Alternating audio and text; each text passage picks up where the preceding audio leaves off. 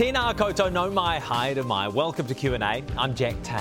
Today, a new poll reveals a frontrunner in the race to become Auckland's next mayor. Then Nationals Transport spokesperson Simeon Brown on what he calls the war on cars and an investigation into government contracts awarded to the family members of a political rival. So I'm not saying that conflicts of interest mm. don't exist, um, and you know I've been very careful about in all my comments around this particular issue. We'll have that story for you shortly, but first, it's less than two weeks until polls close in the local body elections, and for the first time since 2016, our biggest city is set to have a new mayor, and whoever takes over in Tamaki Makaurau will have their work cut out. It's 12 years since Auckland became a super city, and after two terms as mayor, former Labour leader Phil Goff is standing down. His replacement will face a range of challenges in serving a city that's fast approaching 2 million residents. From the earliest stages of the mayoral campaign, Auckland's transport network has shaped up as a major point of contention. Yes, the engineering is impressive, but the city's new multi billion dollar underground central rail link doesn't yet have a completion date. Many of the above ground businesses in the vicinity of the construction have been devastated by the impact of the disruption. What's more, the government's proposed light rail project remains highly contentious. The current vision is for a 24 kilometre route that would link the CBD to the airport and open up suburbs for more intensive housing. The project's forecast to cost more than $14 billion all up, although how much ratepayers would pay hasn't yet been decided. And of course, as always, cycleways, roads, and the funding of public transport are all up for debate. As well as transport, as Auckland's population swells, where Aucklanders will actually live is one of the city's more divisive and important issues. Although the government wants to see much more intensive housing closer to the CBD, the council has sought to shield some of the city's central suburbs from new intensification laws, giving much of the old villa neighbourhoods heritage protection and shaping up for a legal fight. There's debate too over the future of Auckland Council organisations. Auckland Transport, the Ports of Auckland, and Water Care. And Tamaki Makaurau's new mayor will inherit a super city's worth of challenges. Now, we asked Kantar Public to poll voters in Auckland in the contest for the city's mayoralty. This time, there was a bit of an interesting turn.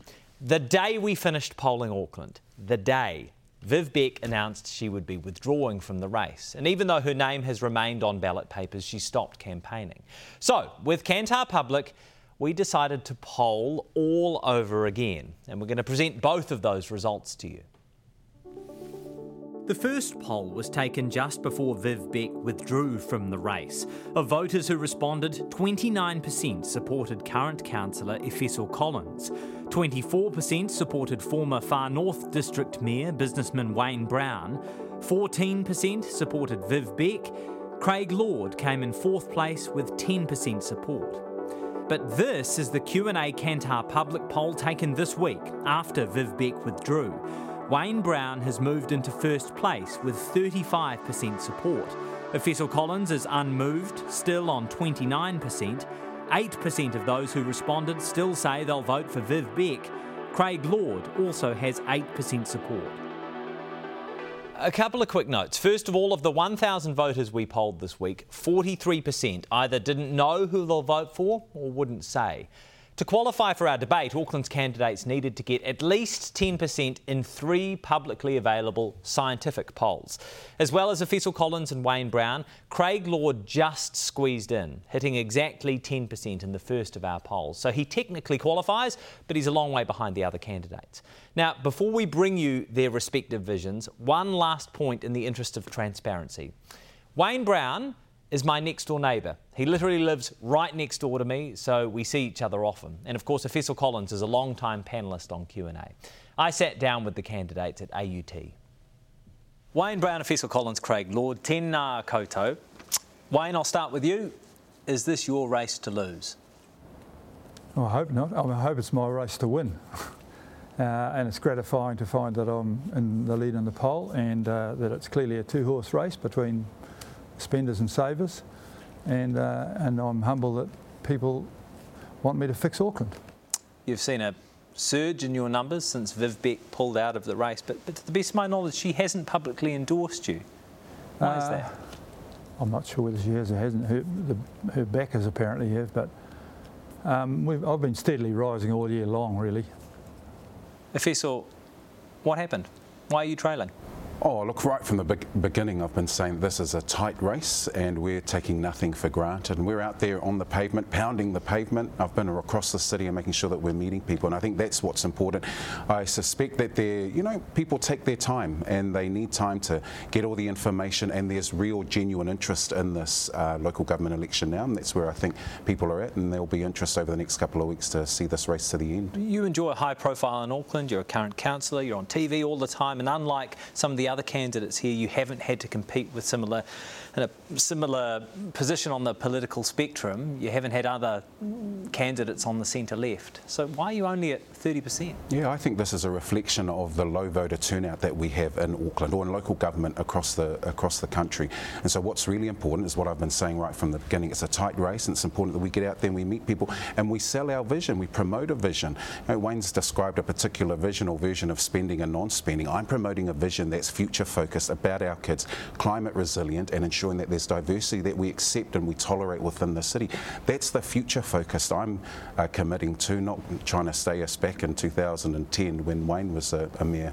You say that it's voter apathy and a low voter turnout that you're putting your numbers down to, but the last two mayors, both of whom were centre left mayors, uh, also contended with low voter turnout and they were doing much better than you are. Yeah, and I think what we'll see is we'll see people turn out. My job is to get out there, make sure people are aware of the vote, and that's what we're doing at the moment. I'm really confident we will win on the 8th of October. These numbers give us a snapshot for where people are at at the moment. My own polling suggests that I'm in front at the moment, so this is good. This shows us that it's a tight race, and I'm out there to win the vote.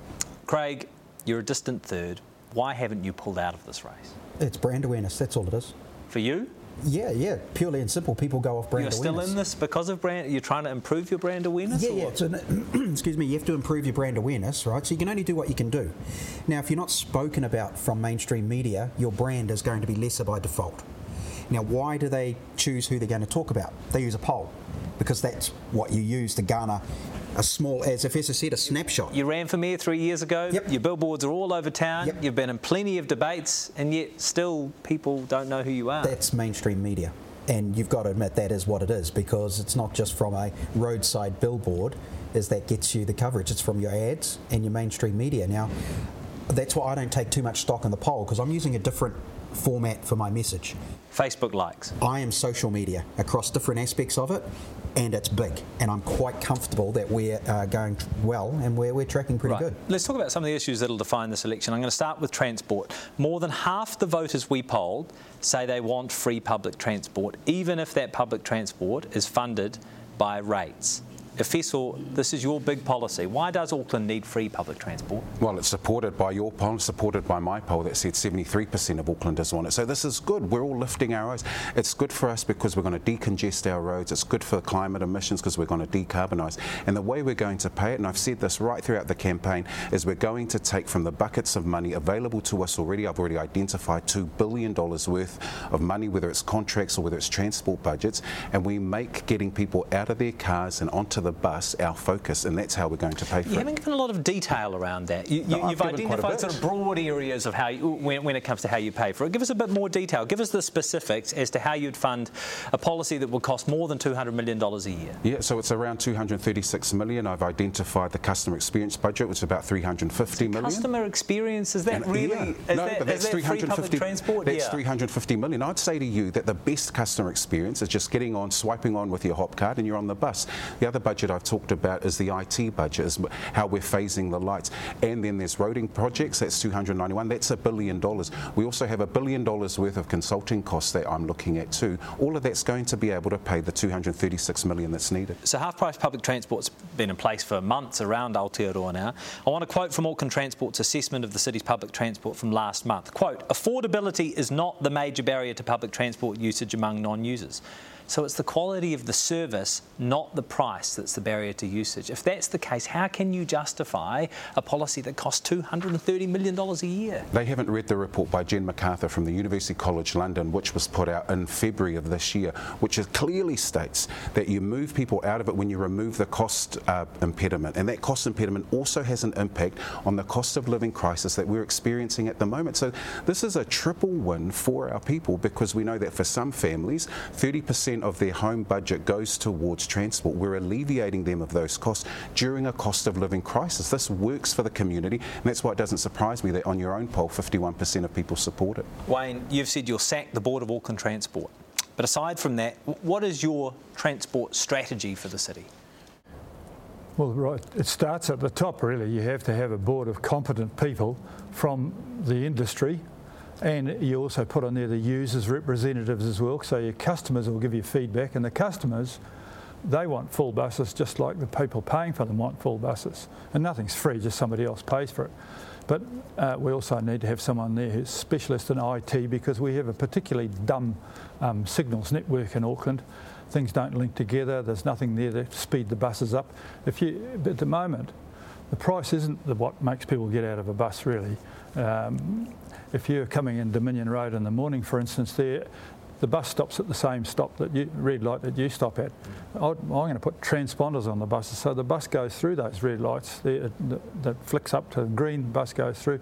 If you're sitting in the traffic and the bus is now five kilometres ahead, you might start thinking maybe there is a reason to change. And right. so um, it is about speed of service rather than actual price. I mean, millions of people catch the tube in, in, in uh, other cities and they all pay for it, but it's a good service. I want to, I'm really interested in this technology point, and maybe you can unpack it for us a bit more. Do you have any idea as to what retrofitting buses and traffic light systems would cost in the city if you want to have this aligned system? IT is way way cheaper than civil works. I mean, when you actually get out and do, and I'm a civil engineer, mm. when you actually do something to the road, it costs a lot when you actually um, brain up your IT system. We're in a digital age. Oddly enough, we're not in a digital voting age, but we are in a digital age. And uh, we also, things are broadcast now, so you don't actually have to run wires to think. And so um, uh, Sure, but if you've got like a system with the, where, the, where the bus is talking to the traffic light, so the bus is waiting at the traffic light, it's got a transponder that says, okay, actually I'm a bus, I should be prioritised ahead of cars. Yes. How much is that going to cost to set up that technology, not only in the buses but in the traffic lights as well? It's, it's in comparison with civil works, it's a fraction of the cost. Right. And um, they already have an IT budget in there, which he's going to can in order to. Um, well, you don't know how much your own IT thing's going to no, cost. No, no, you can't name a price. No, no, no. The other part of technology is one of the smartest roads here is Whangaparaoa Road, which goes two one way and one the other way coming into town in the morning and reverses in the evening. And that's a set of lights. It's digital information given to the driver and they behave accordingly. We've been doing it on the Harbour Bridge right. since I was at school. Um, and we don't do it on our roads enough, but we are doing it on that one. And that's a good thing for Dominion Road. And it's a hell of a lot cheaper than $14 billion for a light rail. I, I guess my point, my point is that the technology is only really useful in multi-lane roads, isn't it? Because otherwise you could have a bus sitting at the lights behind a single car Oh, well, it is part of a package. Right. But, um, but the, the package is, is timed. Like at the moment, to tell you when you're in a lane or not, there's an old painted sign which is often behind a tree that you can't see and it's not up to date and people make yeah. mistakes going down Queen Street. I mean most of us have been caught at some stage or other because you're in a lane and you can't see there's a sign. If there's a light above you and, that, and these things are relatively cheap. Mm. I mean we used to have um, electric wires all over our buses when they had trolley buses, but unfortunately they took them down, and that wasn't prohibitive either. It was a hell of a lot cheaper than fixing the road. Craig, you've said you have evidence in the form of a letter from the boss of AT that Auckland Transport is deliberately creating congestion to get more people no, no, into public no. transport. Former CEO of Auckland Council. Right. Okay. So you've corrected that.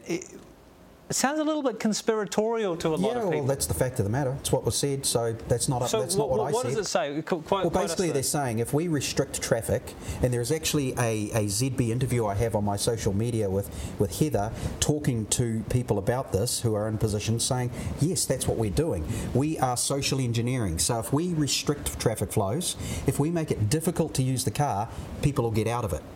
And I, I find that abhorrent. I think it's a terrible way to do it. Do you support the government's light rail project? No. Do you, Efeso? Yes, but only if it's uh, at grade. So not the tunnelled version, and my the version I'm suggesting is $7 billion less. Wayne? It fails to explain what problem it's fixing for me. Here's a question for all of you. Should more road space be given over to cycleways, Craig? No. Efeso. Yes, it should be. We've got to learn to share and we've got to ensure that cyclists, if we've got an inter- well connected um, system, are going to be safe. And that's what's the point for me. Wayne? In certain places at certain costs, it makes sense. But a, a blanket, uh, a blanket um, statement for everywhere doesn't make sense. Um, in Ormiston, for instance, there's great wide footpaths with very few people on it. And a strip of paint down the middle there would solve that quite simply. Um, but there are, and there are, I'm very much about uh, introducing cycleways where they don't inconvenience everybody else and they don't cost too much. The cycle road where we live is, was $12,000 a metre. That's ridiculous. You can build a hotel for, for $5,000 a square metre. But there are other places where it makes a lot of sense. And so, where possible and where it's going to be used, um, I'm in favour of them, but do they have to be both ways on both sides of the street? Um, and again, if we are going to have put in, in place excellent cycleways, and the one on K Road was expensive, but it is excellent.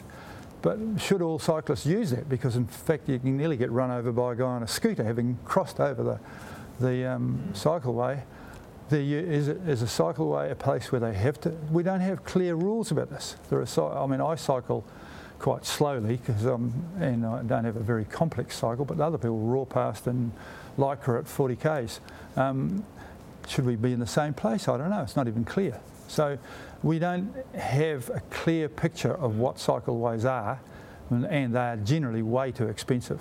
So our, our, poll results show that 60% of voters don't want more road space to be given over to cycleways. Efeso, can you give us your vision for how cycleways should sit within the city's transport network? Yeah, look, if, we if climate resilience is the focus, and that's what's been underpinning my campaign, this is about talking to Aucklanders better. AT had a poll out and that says that 56% of people, more of people, would cycle if the, the infrastructure was safe and protected. So we're going to see that. And you have it more often. We are 70 years we've been car reliant, and so it's important that as we build the city that's going to be ready for 2.4 4 million people in the next 18 years, it's going to be a city where there's not going to be no more road space. So we've got to learn to share and we've got to learn to work with people. The failure of AT has been that they haven't been good at communicating with the community as to how this development's going to happen. But you look at research overseas as well. Uh, the Melbourne study showed really clearly, the Catriona study showed clearly that there was increased retail uh, spend when they had cycleways along areas where there was retail. So I think there's a bit of scaremongering going on here. And I think it's important we talk to uh, our communities first, let them know what's coming, and then we plan this development rather than lay it on people. Do you support a trial of a cycle lane over the Auckland Harbour Bridge? Yeah, I absolutely do for six or 12 months because it'll give us a genuine opportunity to assess how successful it's going to be. Look, the, light, the second harbour crossing has to come. That's going to come hopefully in the next 10 years. It's already planned for. It's under the current ATAP. It was brought forward mm. 10 years under this current council. So we've got to look at ways where, again, share sharing road space. And if that means getting cyclists over safely, I think uh, trialling the harbour bridge is a way to go. Wayne, do you support that trial? No, I, I, what I want to do is have a cycle only um, simple um, barge that just runs across underneath the bridge because it's flatter. I like to cycle around the flat places around Westhaven and I'd love to be able to catch a simple barge straight across under the bridge and cycle all the way to Takapuna and have a swim. Craig? Now, if you want empirical data, what you do is you get a minibus or a minivan with a bike trailer, or you put bike racks on the buses on that northern busway link, and you make data. You find out the stats of who really wants to use the harbour bridge for a cycle. They can hop on that bike uh, trailer, hop in the van, go across. We can get all the data, we can do it, and after six to 12 months, we can work out there's 50 people who want to use it or there's 500. And I'd rather do that. We're not restricting a lane down just for a silly trial. After the break on Q&A, we ask Auckland's candidates if in neighbourhoods with these, you should be able to build more of these.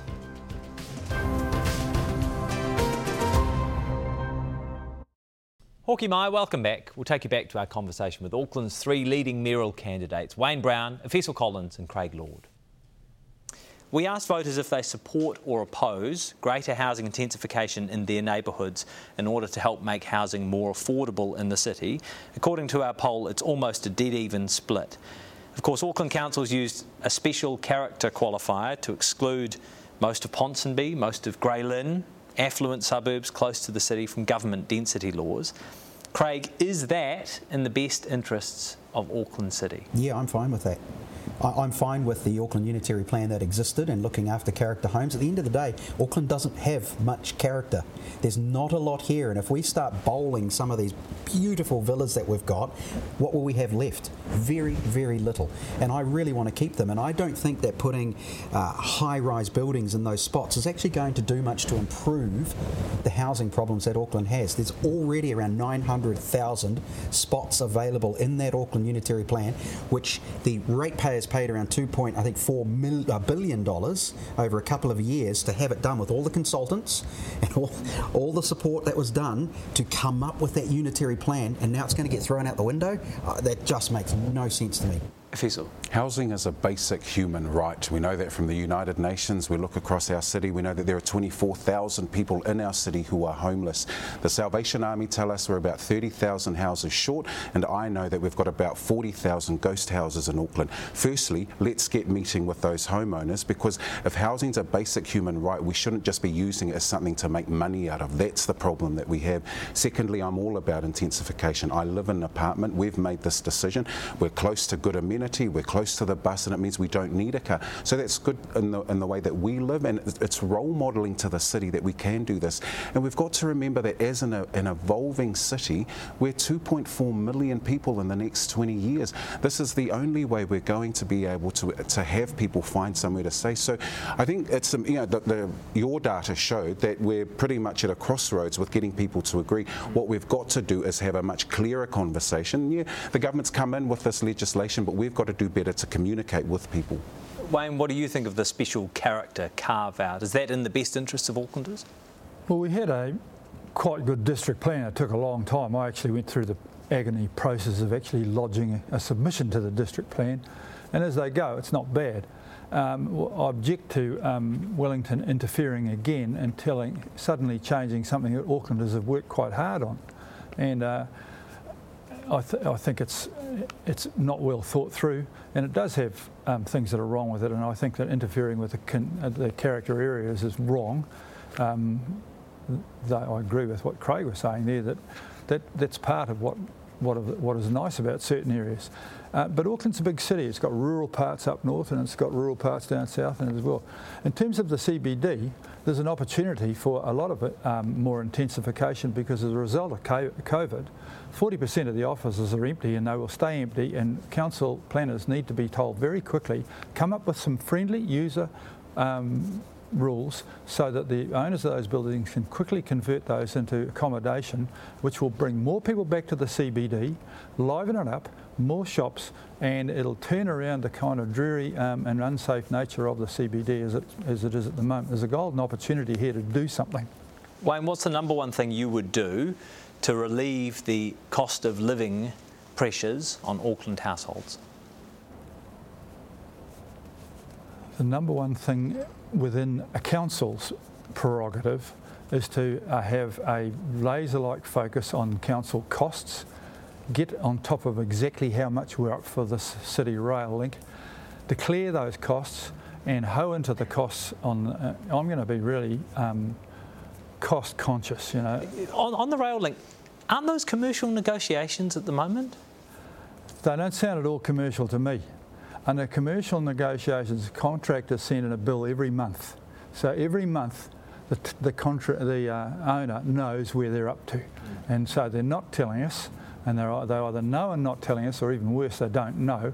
And, and, that's, and it's never good news if they're not telling you. And so, like when we did the $500 million hospital on time and on budget, every week I knew the costs, and every month the board knew the costs. And they do vary. The idea saying that, oh, it's just going to be great, and as things went up, we could make decisions to bring things back in it. But the, no one at the council, and from I've heard very little from the government, seems to be able to make any decisions which are controlling these things. And it's, it's a bit lame to just blame COVID like lots of other buildings, are going up pretty well on budget without that. And, and people do things during COVID to limit costs. Mm. Efeso, obviously we've talked about your public transport policy. Is there a, another policy that you would introduce that would help to relieve the pressures of the cost of living crisis? I think we've got to focus first on that free public transport policy because that's going to return $27 back to people's back pockets. And so that's what we've got. That's how you alleviate the cost of living crisis. I don't know what Wayne's talking about, focusing on costs. It's like saying, oh, Mexico's going to build the wall. You have no idea of the numbers.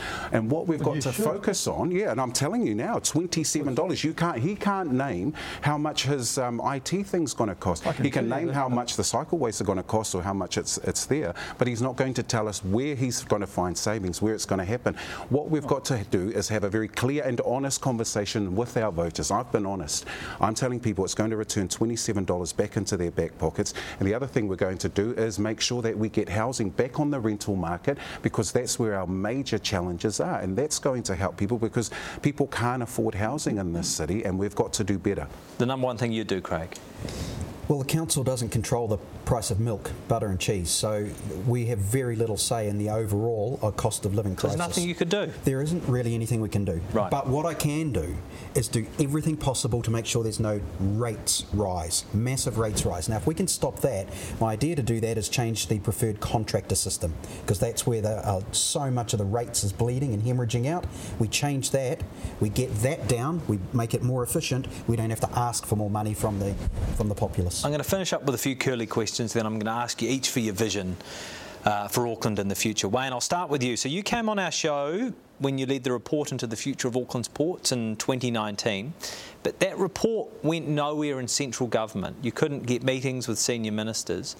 Why should we believe that you have the interpersonal skills to work alongside central government? Well, both uh, Labour and National have appointed me to um, fix their problems in the past.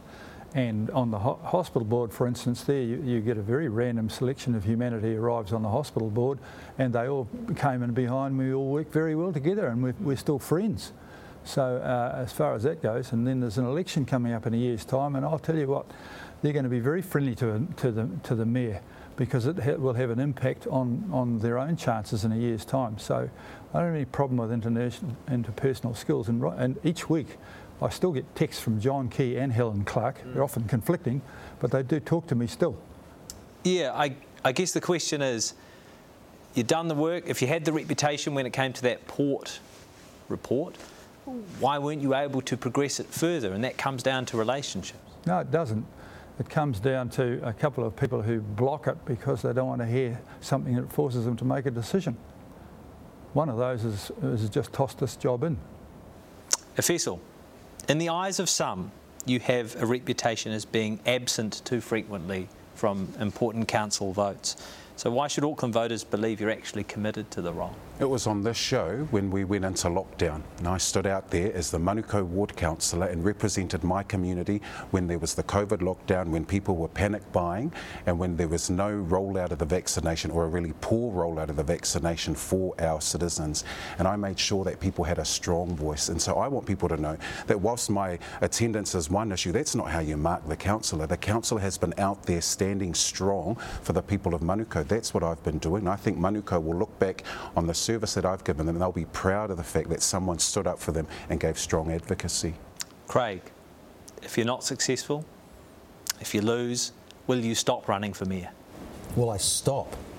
Well, this is only my second chance at it. So will I go a third time? Let's see what the public say. All right, I'm going to give you each an opportunity then to paint me a bit of a picture. Tell me how Auckland will be different three years from now if you are elected mayor. And Craig, we'll start with you. Well, I want to be a mayor for everyone. That's my goal. My job is to be there to serve the people, and by doing that, I've got my policies and ideas to better serve the people. And I think that's what a council's job is. We're a core service provider. We should be servicing what the people need. In three years' time, I expect it to be a well-working, like clockwork machine that does exactly that. What the people want, the people are going to get. And they're going to get it effectively, they're going to get it efficiently, and they're going to get it with fiscal responsibility, which hasn't really happened for a long time. And they'll get a voice, and, and that's really what I want to achieve. In three years of Festival, how will Auckland be different? I'm in this race because I have two young daughters, and I want this city focused on our families and making sure that our children are climate in a society that's climate resilient, that where we're taking care of each other and the planet. And it's for their, their peers at school as well. We've got to be future focused. You want a mayor who's going to lead the city, who's going to be courageous and collaborative and constructive. And I've shown in my time on council that I can work with anyone. It doesn't matter what their political backgrounds are. When you get to that council table, you need to be able to work with everybody. And I made a decision to sit next to Desley Simpson. I represent the poorest ward in the city. She represents the wealthiest ward in the city. That's how you have robust conversations. That's the kind of inclusive, collaborative leader I'm going to be for Auckland. Wayne, how will Auckland be different in three years if you're mayor?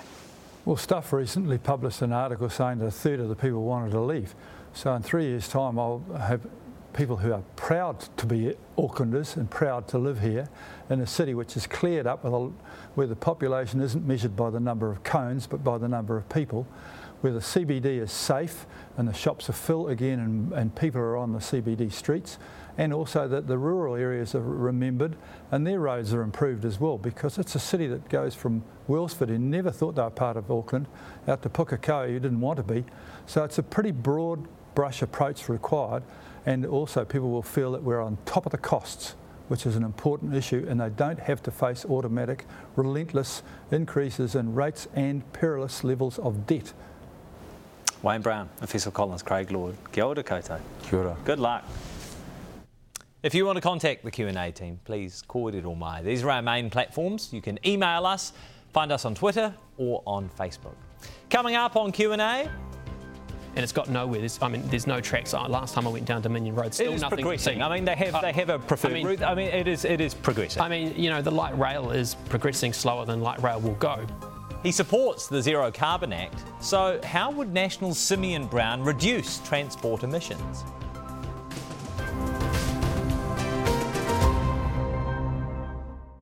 Kia ora, Tefano. Welcome back to Q&A. The government has pushed ahead with plans to allow councils to trial new road layouts under the so called Reshaping Streets plan, which are designed to reduce car use. But National Transport spokesperson Simeon Brown says the government has declared war on cars. I asked him why he opposes the plan. Well, look, it's a pretty radical plan that the government's put out there in terms of what it's trying to ideologically do. There's a couple of good things there about maybe trying to help street markets and those sort of things take place in uh, local shopping centres. Mm. But outside of that, it's basically an ideological attempt to try and force people out of their cars, and in a number of ways, you know, closing down streets around schools during pick-up and drop-off times, um, being able to put modal filters, which basically says cars can't go in or out of a particular street, mm. um, turning streets into playgrounds. I mean, my view and the National Party's view is that streets are there to actually get people where they need to go. And so this is a, a sort of an ideological plan, and at the core of it, takes away the opportunity for people to have their say and removes a whole lot of consultation requirements around these things. And so we see, you know, consultation is, is important, and that happens. Um, but this is going to strip that away, and people are going to get, I think, quite upset. As you mentioned, a large part of the government's proposals focus on the school run. Data from state insurance has found that car accidents in New Zealand peak between 3 and 4 pm. They literally peak during the school run. Do you not want to make the school run safer? Well, look, we absolutely want to make the school run safer, and there's, there's, there's, ways that you can do that. How would you do that? And I think the way that you need to focus on is look, there's things you can do around infrastructure, there's things you can do around speed limits. Um, at that particular time when kids are being dropped so off and picked up. There? Well, I think one of the things that is being talked about at the moment is around speed limits around schools. I mean, I think what the government's proposing again goes a bit too far in terms of permanent speed limit reductions. Wellington City Council has taken that to the nth degree. But around schools, in terms of reducing speed limit. Well, I think having a temporary speed limit reduction around all schools is a good thing during school pickup time and school drop-off time. What should that speed limit? Well, I think 30 or 40 is a good is a good speed around those pickup and drop-off temporary times. But the reality is, when you just go and reduce the speed 24/7, then of course you get in the way of doing other things as well. So they need to have targeted solutions to these problems mm. rather than sort of an ideological thing, which is we're just going to slow everyone down all of the time. Speaking of ideology, I've got a really basic philosophical question for you. in growing cities, how do you reduce congestion? Well, I think there's a number of ways that you can reduce congestion. I mean, ultimately, National is the party which has started the City Rail Link, and that's going to double the capacity of our current rail network in Auckland, and that's fantastic. National that's going to make pretty it pretty cold on the City Well, Rail Link there for well, a long time, well, Simeon. Ultimately, though, Jack, we signed it. Off. got there in the end. Construction started while Yeah. we were in government, um, and it's and it's underway. And look, I mean, that's going to make a huge difference to Auckland in terms of the ability to get on the rail network, get into the city, and enable that public transport growth. And that's, I think, going to make a huge difference to our city. So, you know, you have to build more infrastructure. Um, you have to look at things like congestion pricing as well. We've, we've been open to that as an idea. Uh, we supported the Select Committee inquiry into congestion pricing. There's a bipartisan agreement that that's something which Mm. can help to manage those peak demands. Um, so you have to look at a range of tools. do It's about more, do, sorry to interrupt, do more roads reduce congestion? well, like I think more roads are, we look at where the capacity may be required. And so with population growth, um, you are going to need uh, more capacity, um, but that needs to be in the right place. Um, and so, you know, that's not just freight movements, but people getting around Auckland. And if you look at where people go to work, um, it's not all just to the city centre. So we do have a, a you know, a sparsely populated city um, in a you know challenging geography. So, you know, roads will be So, part so of the City Rail. Link can only do so much. Well, and roads will the be and roads will be part of that solution, and I think you know even the government's admitted that that you Mm. know Mill Road, Penlink, um, these are things that they've you know they're taking a long time to get going, but ultimately they have to be part of the solution as well. Give me your understanding of the induced demand principle. Well, I think what you know people talk about the induced demand is if you build more roads, then um, people will drive more. Well, I mean the point is people drive to get to where they're going. I don't think there's many people out there who just go, well, there's a new road, so we might as well use it.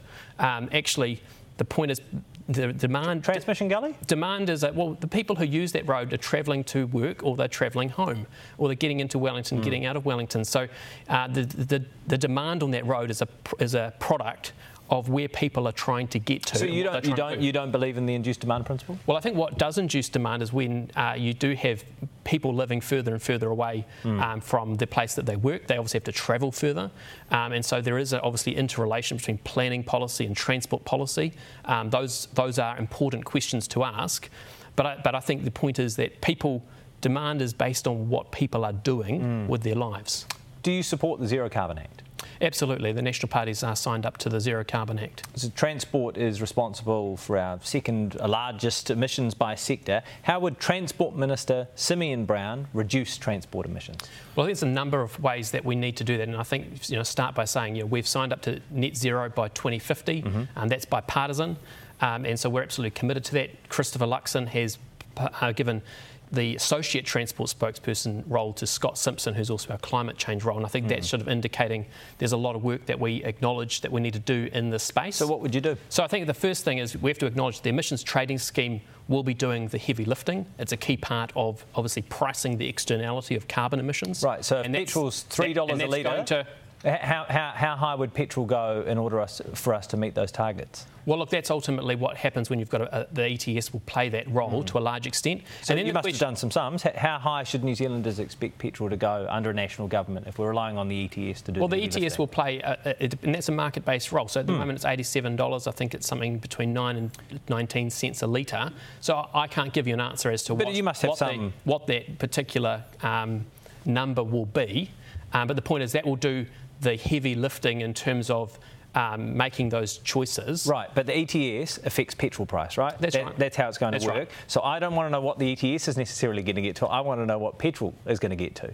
Yeah. If we're relying on petrol under your government to reduce our transport, Well, I guess the, old, the does it get to? you know, I'm saying it's one of the one of the things which needs to, will happen You regardless. said the heavy lifting. It will do, regardless of who's in government. We'll do the heavy lifting, and that's a market-based approach. So what that does over time, it will have an influence. Hmm. Uh, I don't know what the ETS will be in three years, five years, or ten years' time.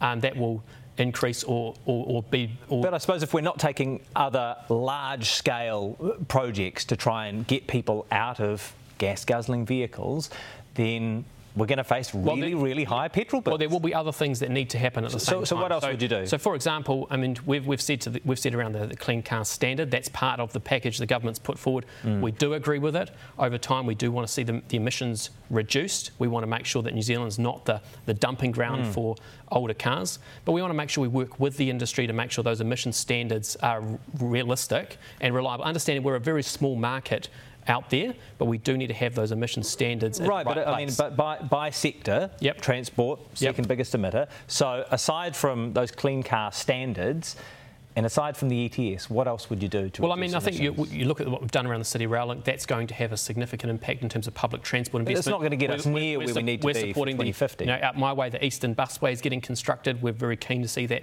The, uh, the botany to Mm. the airport part of those things. There are a significant number of public transport projects that will need to be done.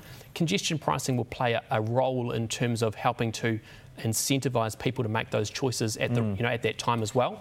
But at, at the same time, you know, you look around the world and you see the big car companies making the decisions to go all electric. This is coming regardless. We need to make sure that we are on the right step and so have the right standards. the market's responsibility rather than government's. Well, the market will play a significant role, and we have to be realistic Right. about because if, if you have if you, if you set the standards too high, what will happen is people will end up not being able to necessarily afford to buy those newer vehicles, or there won't be the supply, and mm. so people will hold on to dirtier vehicles for longer as well. Exactly. So, which would make incentives for buying cleaner vehicles and so perhaps a know, practical solution. so, so you supported to- the clean car discount?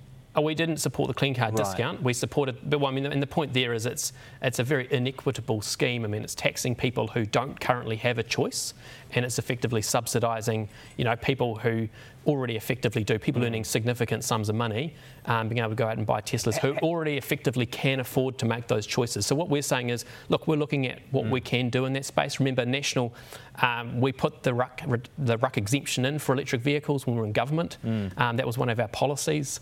Um, so we're looking at a, a range of options. I'm not here to sort of announce those right now No, no, you, that's Jack, fine. but I- I- there will be There'll uh, be policy, to policy around this. So, so I, I noticed uh, in an op-ed you published the other day, you said uh, that in the future most cars will be EVs running on clean technology and presumably with renewable electricity. The government, uh, current government set an EV target of 30% for the New Zealand fleet by 2035.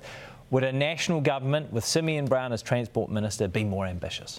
well, look, I'm not here to announce what our particular policies Would you be are more? going to I'm be. not, not for the specifics. All I want to know is, would you be more ambitious than that? Well, I mean, it's all well, well and good to have ambition, and I think it's one thing the government's got an A for ambition and you know a, an E for execution. I don't know where I've heard that Um, before. I don't know where I've heard that before. I don't well, know where I've heard that before. but No, but we're here to talk about you. We're not here to talk no, about no, the government. I- I it's all well and good to have ambition. You've said that you're ambitious when it comes to the Zero Carbon Act. You said you've Yep. signed up with bi- bipartisan support, but so far you've told me the only way you're going to get there through your transport portfolio is through supporting uh, clean car standards and the ETS. But you can't even tell us how much petrol will cost. Well, I, I, what I can tell you is that we'll have you know a robust policy on this closer to the election. And I'd make the point that you know for all the government's ambition, um, they said they were going to electrify the government fleet by 2025. They're woefully behind um, even on, on that particular target. And so it's all well and good to have targets, but you've actually got to you've actually got to make sure they're practically achievable. And that's that's where we're doing a lot of uh, thinking and talking to the industry to make sure that when we do announce our policies, they are robust. To what extent does your party risk being left behind by not supporting Auckland's light rail? I don't think so at all. I think, I mean, the reality is that's a 29.2, up to 29.2 billion dollar investment um, in a new mode with a, a, a route which was effectively announced before the 2017 election.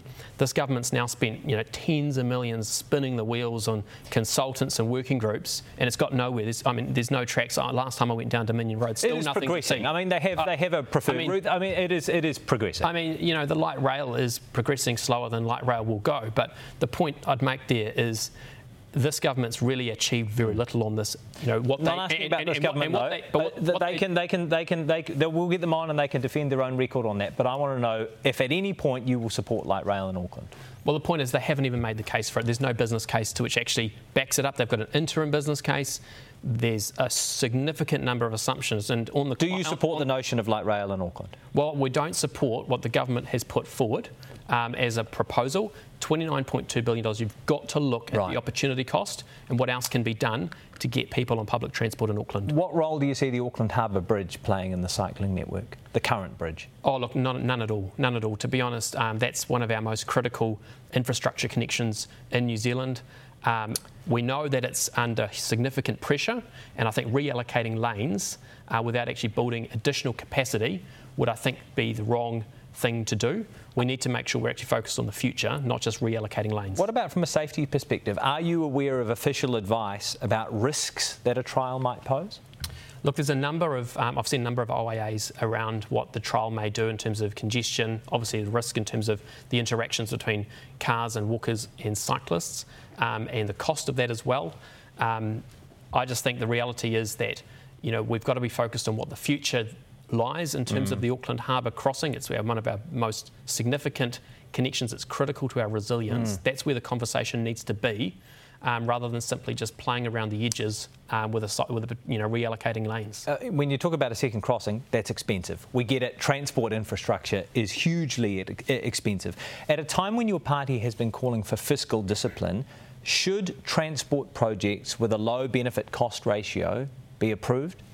Well, look, I think you know obviously we'll be announcing our policies close to the election around what we what we intend to mm. do. But I think the there's question, a broader question, question though, about your process yeah, I mean, deciding what should well, be prioritised. Absolutely, look through priorities and, and what the cost benefits of these particular so, projects so, so, to be clear, should should transport infrastructure projects with a negative benefit cost ratio be approved?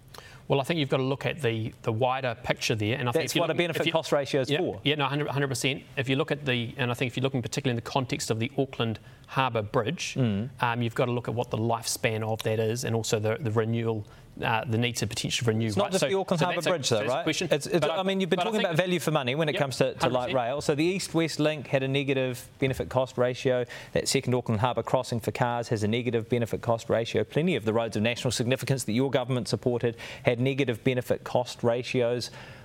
Why should we spend money on stuff that we're not getting good value for. Well, you look at Let's Get Wellington moving, I mean, I think they've got a 0.2 or 0.3. But my question's about your process. Ratio. Yeah, absolutely. So, so, so, so um, but I mean, this is a bipartisan thing. should, should, any transport infrastructure progress, uh, projects that have a negative benefit cost ratio be approved? I mean, in principle, what you want to do is get good economic return, right? Mm. That's the key. So you need to make sure. It's not just economic returns, is it? It's it's reducing emissions, for example. Well, it's all it's all of those things, and that needs to be factored into mm. when you're looking at the benefit cost ratios, and those those processes have to be robust. I mean, I note Auckland. So they have to be robust. Come on, you, you're, you're just not answering the question. I've got, a, I've got a really basic question there. Should projects with a negative benefit cost ratio be approved? Well, I think in the, in the context of the Auckland Harbour Bridge, you've got to look at. I'm asking, just, I'm asking for all these big spending asset, infrastructure. If you're, Why won't you answer this? Well, I mean, I think you've got to look at what are the individual projects, what are they, what are they seeking to achieve. In principle, though, you want to make sure that they are providing mm. a return over and above the investment that you're doing. So that's a, a, yes if you like them. well, look, I think you've got to look and you've got to have a robust process. And I right. think you know if you look at what Auckland Council is proposing, mm. they're proposing taking out time saving no, as no, one of the things that you even look at. This is so, a bipartisan thing. I mean, there are all these analyses that go ahead for these big projects, yes. and we get a number at the end. It's either negative or positive. Yep. Should you know? Uh, is the public getting value for money out of this? Yes. And you and can't. in principle, yeah, they should. After the break, after months of questions from Simeon Brown, contracts awarded to Nanaia Mahuta's family are set to be investigated.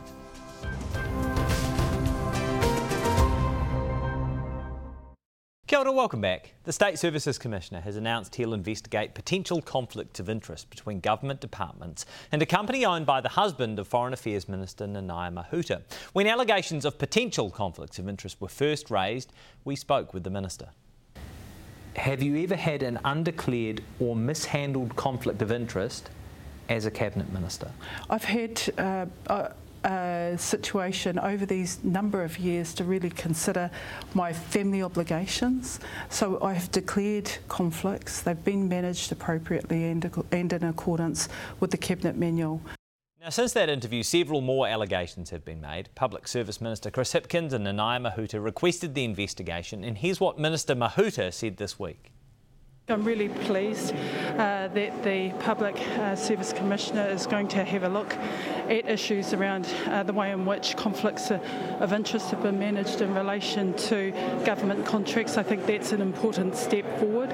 It's concerned me for some time uh, that even though I have declared conflicts of interest and uh, noted that they've been managed in accordance with the Cabinet Manual, these stories are still persisting. Simeon Brown has been calling for an investigation for months. I asked him why it's necessary. Look, I think what you see here is a number of contracts which her husband's firm has has received.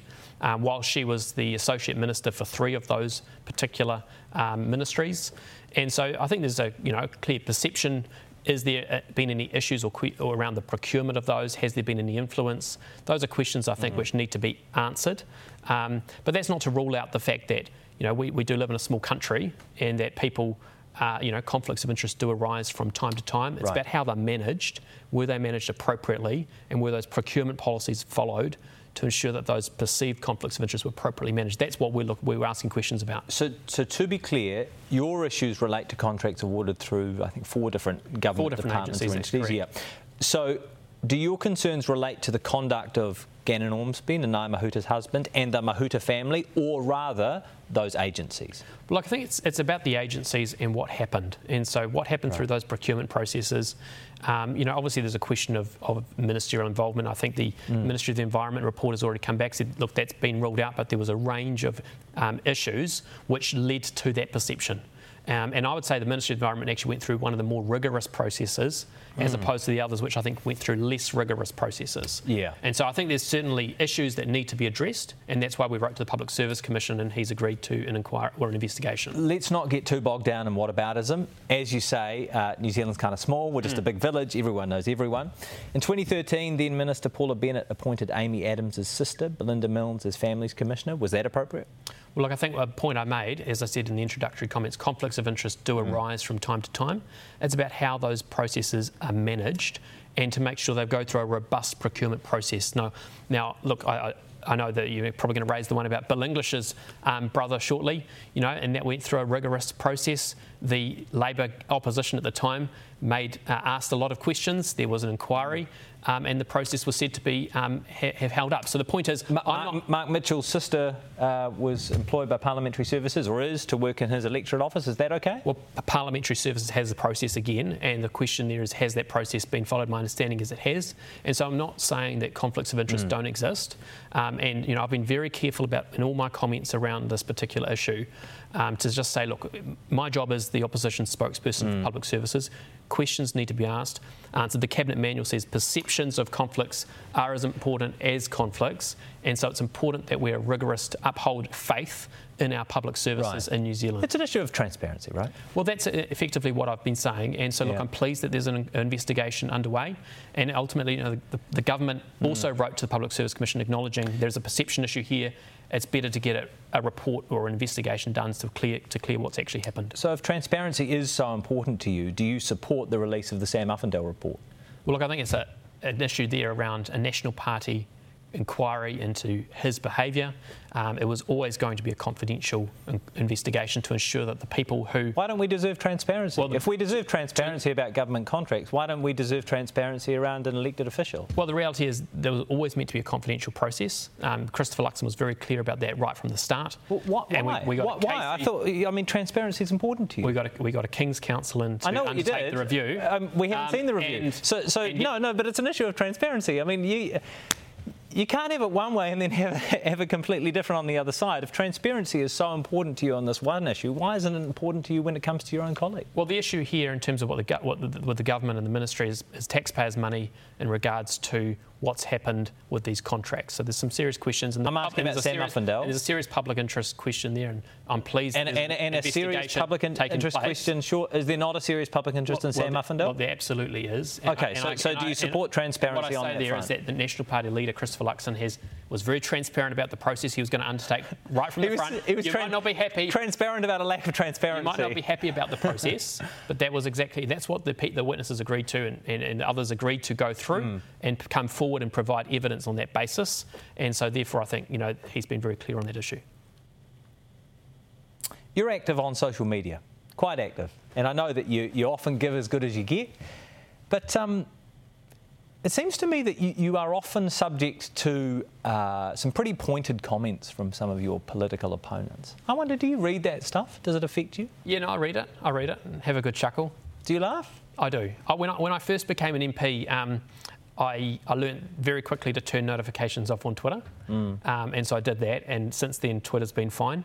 Um, but I do read it for a good chuckle from time to time. I, you know, it's a, it's a wild place, mm. social media um, and sometimes it can go to some pretty feral places. But you know, I try to keep to the issues and mm. what's important to me in my portfolios. You know, other people like to say things about me, but at the end of the day, um, you've got to you've, you can't you can't take that stuff too personally. Do, do, you like? Do you think people bully you?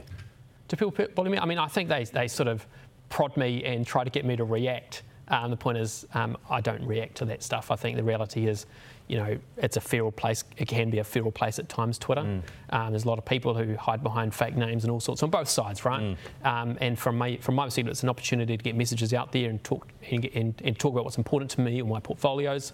And, um, you know, free speech, people are able to say what they like back. All right. Well, thank you very much for your time. We look forward to those transport policies in the year ahead. Thank you very much. That is National Transport spokesperson Simeon Brown. Stay with us. Q&A is back after the break.